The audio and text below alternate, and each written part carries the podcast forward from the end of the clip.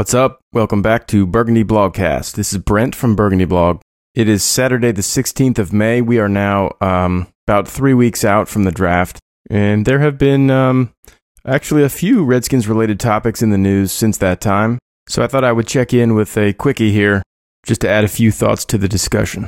I'm going to try to touch on Alex Smith, Dwayne Haskins, Cam Newton, the Redskins running back room, the schedule, Urban Meyer, Quinton Dunbar, and Cody Latimer.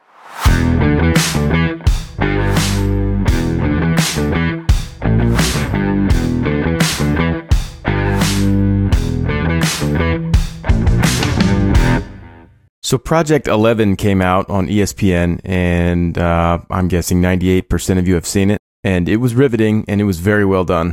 I was very impressed with the vulnerability and openness um, on the part of Alex Smith and his whole family in sharing the full details of his recovery from the broken leg, and then septic shock, and then just an insane number of procedures and rehab demands to eliminate the infection and regain function.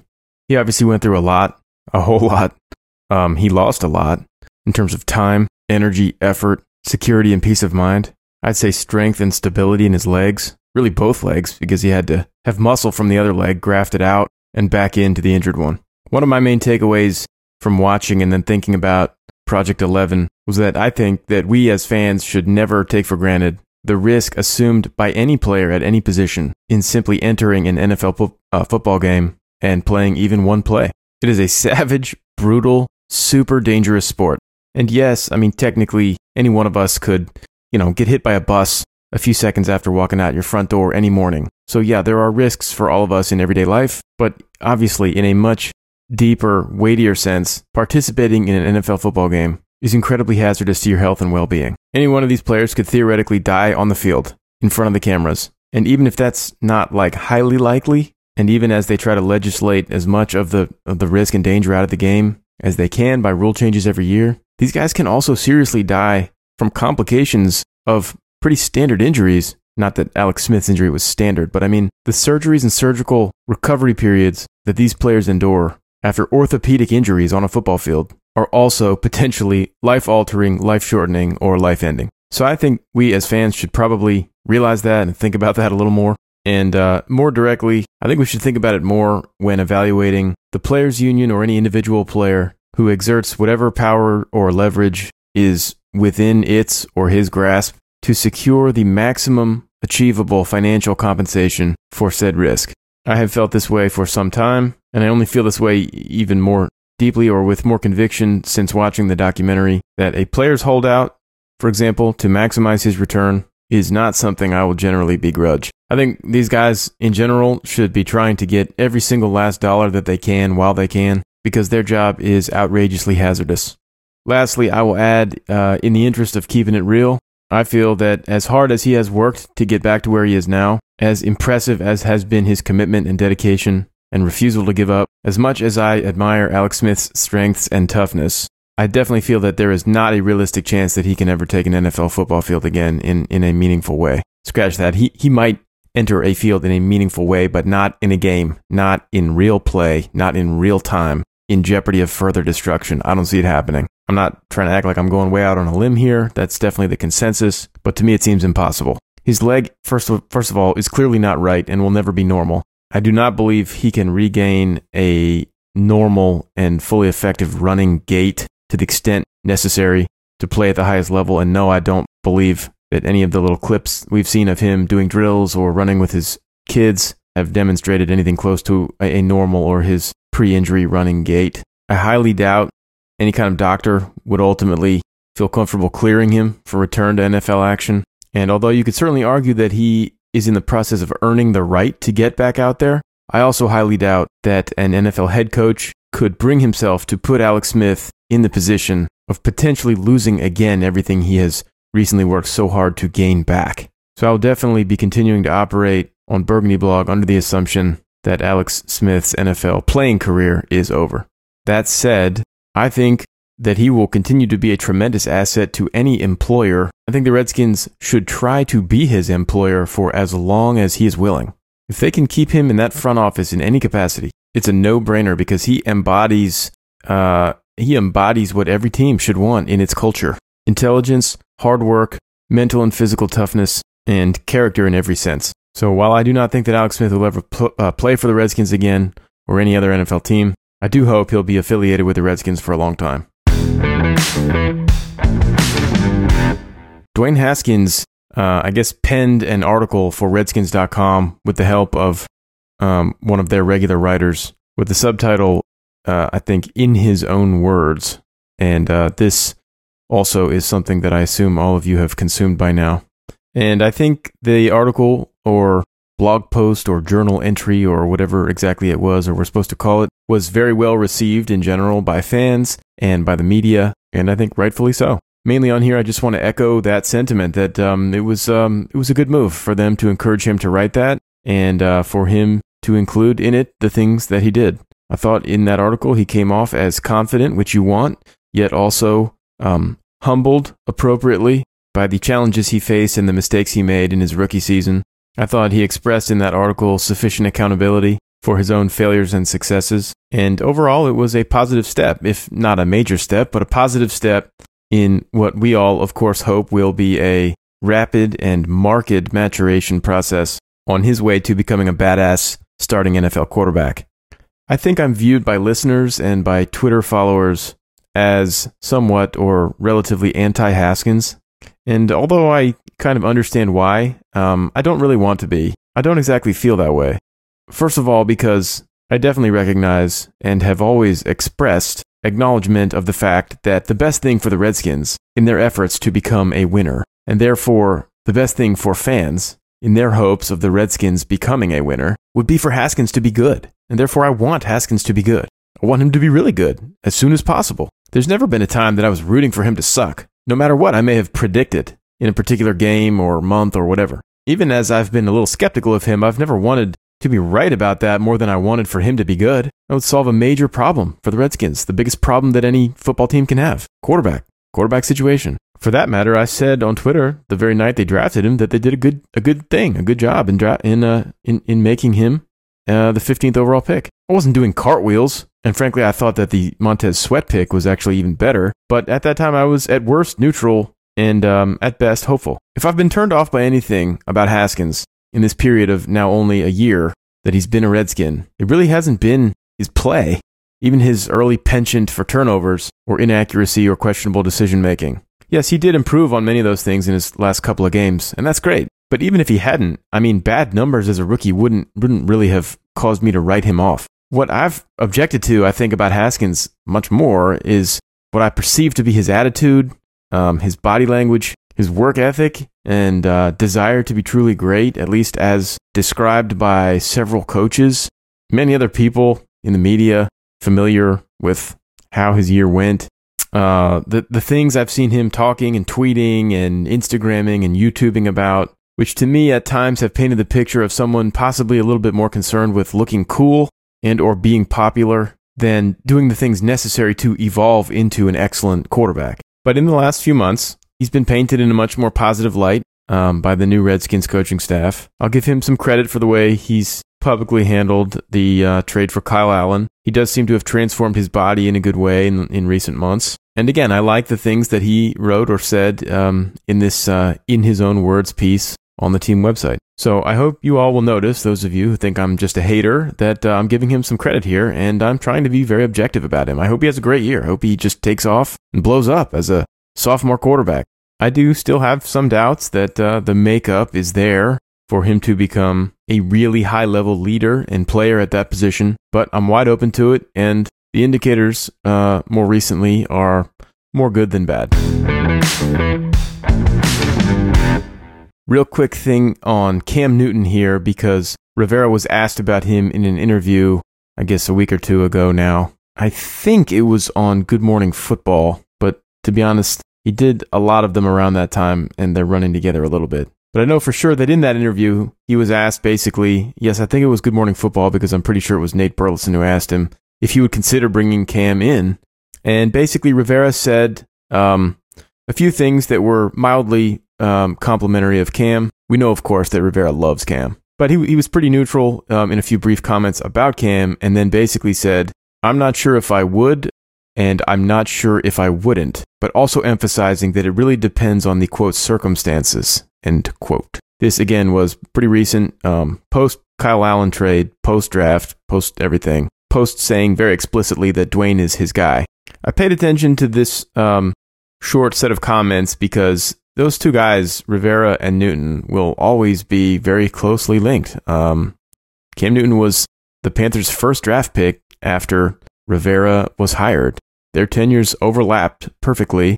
Their personal successes and failures with the Panthers tracked with a very high degree of correlation. And basically, I don't think there's ever going to be a time when Cam Newton is still an active NFL player where it should be totally dismissed that Rivera could conceivably make an effort to become affiliated with him again. So, regarding these comments, I think number one, Rivera, because he does respect and appreciate Cam so much, really just didn't want to say no outright because uh, it could potentially be a little blow to Cam Newton's stock. So, I'm sure that's part of the reason why Rivera did not just dismiss out of hand the possibility that the Redskins might still somehow, some way, someday try to acquire him this year. But I also think that he was harping on circumstances as the reason that Cam is still unsigned is that there probably does exist a set of circumstances in which Rivera would do it. It might take a bad injury to one of the two guys here now. It might take a failure on Haskins' part to pick up the playbook in time to start a season in September if that's what happens. And, uh, you know, it's possible that that failure wouldn't really even be entirely or largely his fault if it so happens that the team barely has any time to meet in person before real games get played. I'm not certain that Cam Newton isn't some kind of backup or fallback plan for Rivera right now in the case that one of these two guys is not able bodied or that the one who's new to the system is not able to run the system when the games start counting. So, would I put money on Cam Newton becoming a Redskin in 2020? No, I wouldn't. But do I think the chance is zero? Nope, I don't. I think it'll depend on how much interest Newton gets from other teams, and then basically on how everything goes with Haskins and Allen. And uh, in all of that, uh, it's probably a long, long shot, but there probably exists a set of conditions under which Rivera would actually do it. I touched a little bit on this after the Redskins drafted Antonio Gibson, but I think the Redskins running back situation remains one of the most interesting on the roster. You've got Peterson, Guice, and Bryce Love coming back, and you've added Barber, McKissic, and then Gibson by the draft. That's six guys. At least two of them are gone, possibly three, before week one. Maybe one or two get hurt, maybe one or two get traded. More likely, two or three just get cut.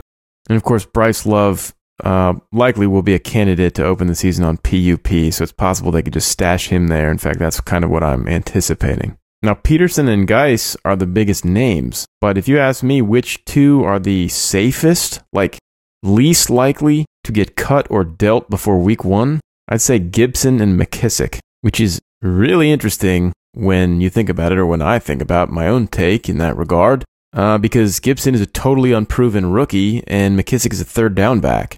Now, I would say it's highly unlikely that both Peterson and Guice would exit the roster before that time, and that does not bode well for Peyton Barber. However, Peterson, of course, is getting pretty old and at some point is going to decline. And Guice, although he has shown absolutely brilliant flashes in the pros, has shown, of course, no ability to stay healthy. Furthermore, we know, or should have known, noticed by now, that Scott Turner in his last few years as quarterbacks coach, but also kind of like co offensive coordinator or junior offensive coordinator for the Panthers, certainly seems to have an affinity for running backs who can catch the football and be dangerous as receivers. That quality, in fact, would certainly be at the top of the reasons why they drafted Gibson and signed McKissic. I guess what I'm driving at here is that many, many fans are assuming that it is a lead pipe lock that Peterson and Guice are on this team in 2020, and I don't feel that way. There's probably going to be room for both, but I'm not positive there's going to be a need for both. So I guess I would just encourage you to be open to that. All right, the schedule. The schedule is now a really huge thing every year. There are mock schedules. The NFL did a three hour schedule release extravaganza on uh, ESPN, I think.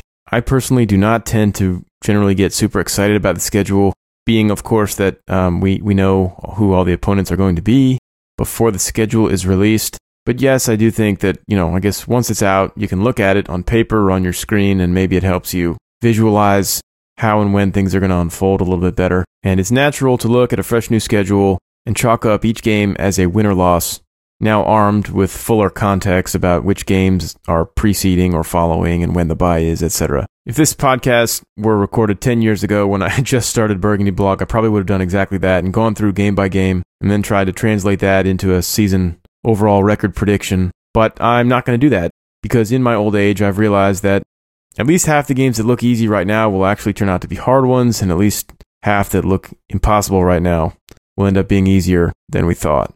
That's partly because some teams just won't be as good as we think or will be better, and it's largely because of injuries, which we can't really predict. Of course, I'm referring to both the Redskins' injuries and their opponents' injuries. Prior to this schedule being released, I thought that the Redskins were probably going to have a pretty bad season. I've said that several times on this pod. I don't think I've previously given a record prediction, but I've certainly talked on here and tweeted about them as potentially being in the running for the number one overall or at least a top five pick. I still do now feel that that's the case. But I'll say this in their seven games before the bye, I definitely don't see an easy win, and I'm not sure I see a single likely win. Now, does that mean they're going to lose all the games? Obviously not. Does that mean I think that they are going to lose all the games? No, I don't. I don't think they're going to be 0 7 at the bye, but I did tweet, I think, to JP Finley. And yeah, I do still feel that, guys, it's going to be rough. I mean, I think I think 0 7 at the bye is in play. I don't think it's likely. I think it's, you know, way down on the list of possibilities, but I'm pretty sure if you look right now that, that they're an underdog at this very moment in all seven of those games. Those lines will move between now and when the games are played. But I think it's going to be a rough start to the year. And I think the start is the most predictable part of most seasons. And also, you know, in some ways, it matters most because it kind of dictates how the season's going to go. You start bad, you tend to keep going bad. You know, coaching changes happen mid-season because the season's in the tank. Quarterbacks get pulled mid-season because, you know, the team's looking so much worse than expected. I do think those first seven games are going to dictate whether this thereafter turns into really just, you know, as we're expecting a developmental year or even a tanking year versus, okay, hey, maybe we got something here. Let's try and get lucky and squeak into the playoffs. I think they're going to be looking, uh, you know, not mathematically eliminated, obviously, but pretty close to extinction as they roll into that week eight bye. And, and, you know, therefore, I think after that, it's kind of going to be all bets are off. Obviously, Rivera has impeccable security for now and, and foreseeable future. But I think they're going to continue to try and play a lot of young guys and new guys and rookies into the back half of the year because I think the record's going to start bad. There are some winnable games in the middle. They do have, I think I read that they are one of only four teams in the NFL who have a stretch of three away games in a row without a bye um, breaking them up. So that part will be brutal. I hate to be Debbie Downer, guys, and I do not want this to come off as a negative impression of the Ron Rivera hire or of what he's done so far because I'm pretty encouraged by all of that. But I think that the fact that the team is still relatively young, the staff and the scheme are new, the quarterback is definitely not yet entering his prime. They really added hardly any difference making veterans in free agency outside of Kendall Fuller. They didn't have a second round pick. And the Cowboys and Eagles are probably both going to be pretty good. I'm struggling to find six wins on that schedule, guys. I think the consensus over under in Vegas is still four and a half. I feel like a lot of fans and a lot of local media are viewing four and a half as free money, like way off, like missing the point. But uh, that's that's not what I feel. I, I think I think that's pretty fair. Last year I thought they'd win five and they won three. This year I think I'm seeing five again. So I'll go on the record here, um, way too early, and I reserve the right to uh, update this when the season is starting. Let me see how it unfolds until then. But for right now, I'm going with 5 and 11 in 2020. I think the ceiling's like 8. I think the floor is really ugly. 1 or 2 and in the conversation for Trevor Lawrence. There's certainly been a lot of Redskins related Urban Meyer content lately, has there not? Let's go all the way back to last year. We actually took in a game from the owner's box at FedEx. At that time, of course, his former, former players on the Redskins included Haskins and McLaurin, two big time, big time parts of the current iteration of the team. There was certainly a lot of speculation at that time that he might be a potential target for the Redskins as either a coach or an executive. Obviously, that did not come to pass, at least not yet. Then the Redskins fired Bruce Allen. Then they drafted another one of Urban Meyer's former stars at Ohio State in Chase Young. And then recently, Meyer has done a bunch of interviews focused on the Redskins, both for local media types and national ones, or at least talked extensively about the Redskins on some of those, including Move the Sticks with Bucky Brooks and Daniel Jeremiah. And furthermore, he was an official part, in fact, a big part, of the Redskins team sanctioned virtual draft party. So look, the Redskins slash Urban Meyer thing is is a thing here. It it just obviously is. And in a bunch of these interviews, he's been over the top complimentary of Dan Snyder and Snyder's approach to running a team, even though he's been a complete disaster of an owner for two and a half decades. Okay, sorry, really just two decades. He's been over the top complimentary of McLaurin. He's been increasingly complimentary of Haskins. He's used some pretty bold superlatives on Chase Young. And lately, in his interviews with J.P. Finley and um, Kevin Sheehan, and then um, Brooks and Jeremiah, he has not been afraid to heavily criticize the team's culture, at least as he viewed and perceived it in 2019. In fact, on Move the Sticks, he really crushed it. He ripped it. He ripped the culture from last year, which he was obviously getting from his players on the team. And so here are here are my like takeaways or the, the the things I'm thinking about Urban Urban Meyer right now as it pertains to the Redskins. I do think he's going to work in the NFL in sometime in the next couple of years. I do think the Redskins are probably at the top of the list of teams for which he is most likely to work. I don't think it would be as a coach, even if Rivera does just fabulously burn out or flame out, you know, in, in just two years. I do think it's most likely to be as a high ranking executive, in fact, probably a team president.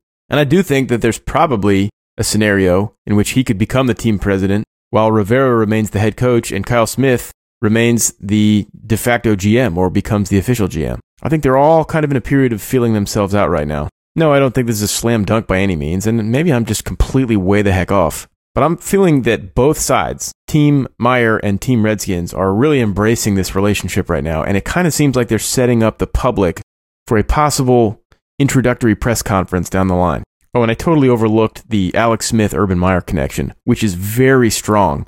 And who knows how long Alex Smith is going to be around? I just said a few minutes ago, I hope it's for a while.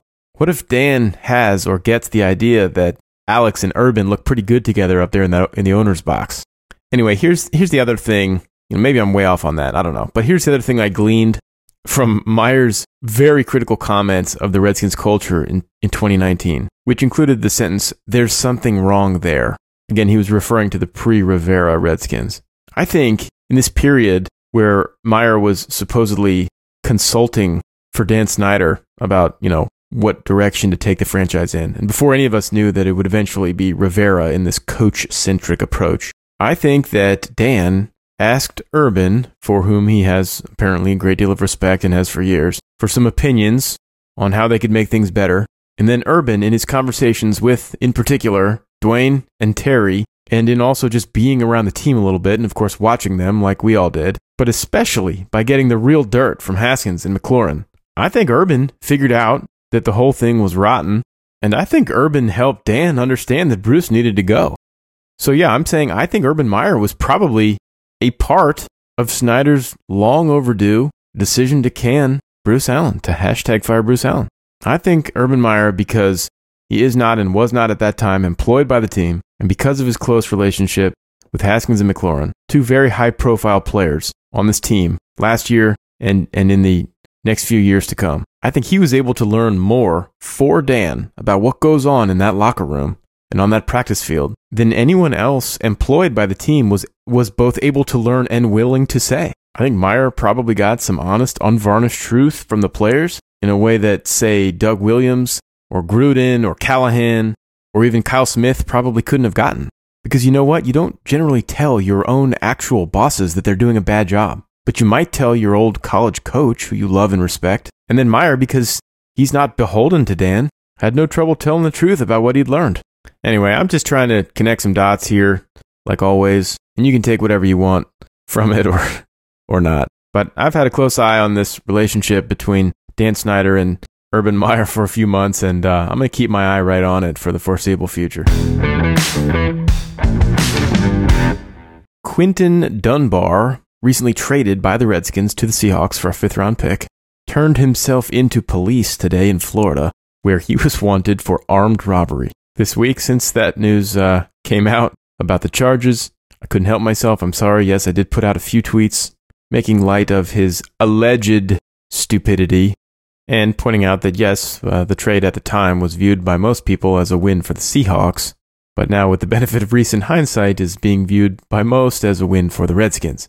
My thoughts on this situation include the following. If he actually did what the police are saying they were told he did, which is to help DeAndre Baker of the Giants stick up some partygoers brandishing actual guns steal their watches and other valuables in broad daylight at a barbecue with no masks, and then immediately get into pre positioned getaway cars. If he and they did this, then Quinton Dunbar must be the kind of stupid that many people in that building had long since previously detected. I don't think you could go from being a person of near normal intelligence to being a person who commits this crime suddenly and totally unexpectedly, barring some kind of mental break from reality. If he did it, if he's convicted, he may never play in the NFL again, much less in 2020. Even if he didn't do it, it sure seems like he was mixed up in the kind of behavior that you would not be encouraging for a core player on your pro football team.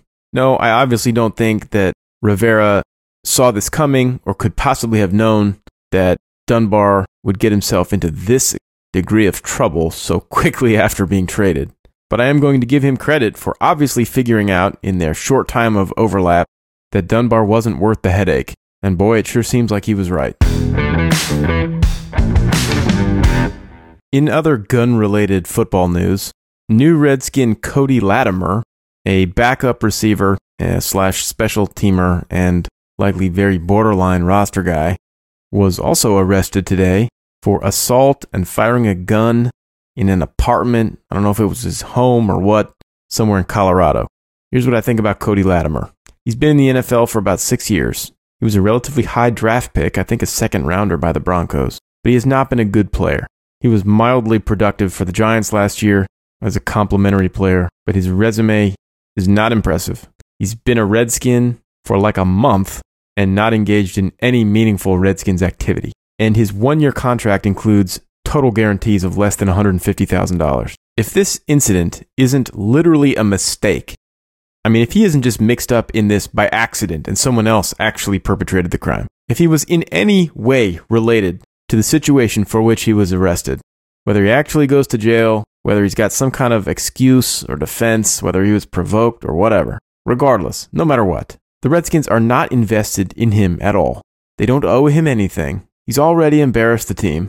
He doesn't stand to offer much above anything that they could get from guys currently still on the street. And so, if it's not literally a case of mistaken identity, I think that he should be cut tomorrow. Because if you're going to uh, uh, tout your obsession with culture at every possible corner, and then tolerate this kind of nonsense from a brand new guy with no track record and only the most tenuous of ties to your organization in the first place, you totally undermine yourself and you look like a hypocritical joke.